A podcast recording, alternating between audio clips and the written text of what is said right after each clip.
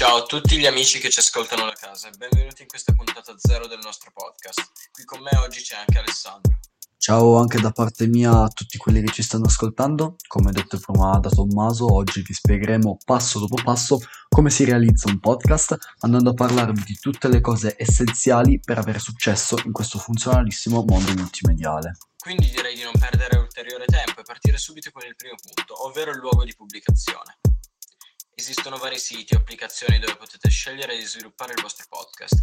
Alcuni esempi pratici sono Spotify, Apple Podcast, Google Podcast, Heart Radio e molti altri ancora. Ma se volete un consiglio, secondo noi la migliore app per la pubblicazione di podcast per il momento rimane sempre Spotify ma ovviamente questo è solo il nostro consiglio personale, voi siete liberi di pubblicare dove preferite. Il nostro consiglio per la pubblicazione è però quello di passare a Spreaker, ovvero un sito che permette di caricare e gestire al meglio il vostro podcast. Spreaker offre quattro piani diversi per la produzione e pubblicazione di podcast. Possiamo infatti trovare nella fascia chiamata Professional un primo piano gratuito che vi fornisce le basi per iniziare a pubblicare in modo molto veloce e semplice. Poi troviamo un piano da 7 euro al mese che vi permetterà di pubblicare avendo un guadagno anche sul sito di Spreaker in sé, attraverso pubblicità che volendo sono anche personalizzabili. In più abbiamo anche un piano da 20 euro al mese e che è quindi un po' più di fascia media che vi permetterà di avere dei veri e propri podcast privati e quindi esclusivi diciamo. Infine abbiamo anche il piano di fascia più alta, ovvero quello dal prezzo di 50 euro al mese, che vi darà accesso sì anche alle statistiche avanzate ai color player personalizzabili, ma anche ovviamente a tutte le opzioni dei piani precedenti. Esiste anche un ultimo piano che si differenzia dagli altri di cui vorremmo parlarvi, ovvero un piano situato nella sezione Enterprise, chiamato piano Publisher, da 120 euro al mese, che vi permetterà di avere un vero e proprio servizio VIP in cui avrete accesso a degli strumenti veri e propri per le inserzioni pubblicitarie, la possibile aggiunta di 6 collaboratori per il vostro podcast e una vera e propria assistenza prioritaria. Ovviamente sta a voi la scelta e detto questo, quello che dovrete fare arrivati a questo punto sarà creare un copione. Creare un copione sarà essenziale per il vostro podcast, perché avrete sotto mano tutte le battute, le pause e gli elementi necessari per poter iniziare a creare i vostri primi episodi del vostro podcast.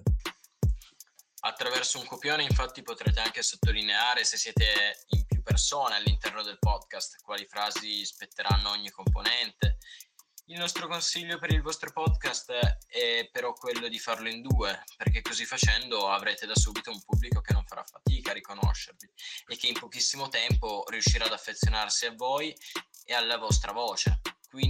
Per noi un duo è il più funzionale. Al massimo, se volete, per variare un po', potrete mettere magari qualche episodio a cadenza settimanale, ovviamente scegliendo un giorno specifico della settimana in cui ci sarà quel tipo di episodio in cui potreste mettere altre due o tre persone a parlare, magari solo delle voci femminili per variare un po' dal resto degli episodi. Ultimo punto, ma non per importanza, è la qualità.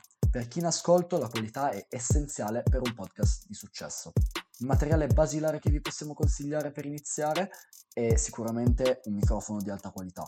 Il microfono sarà l'unica cosa essenziale che dovrete acquistare se vorrete diventare dei creatori di podcast di successo.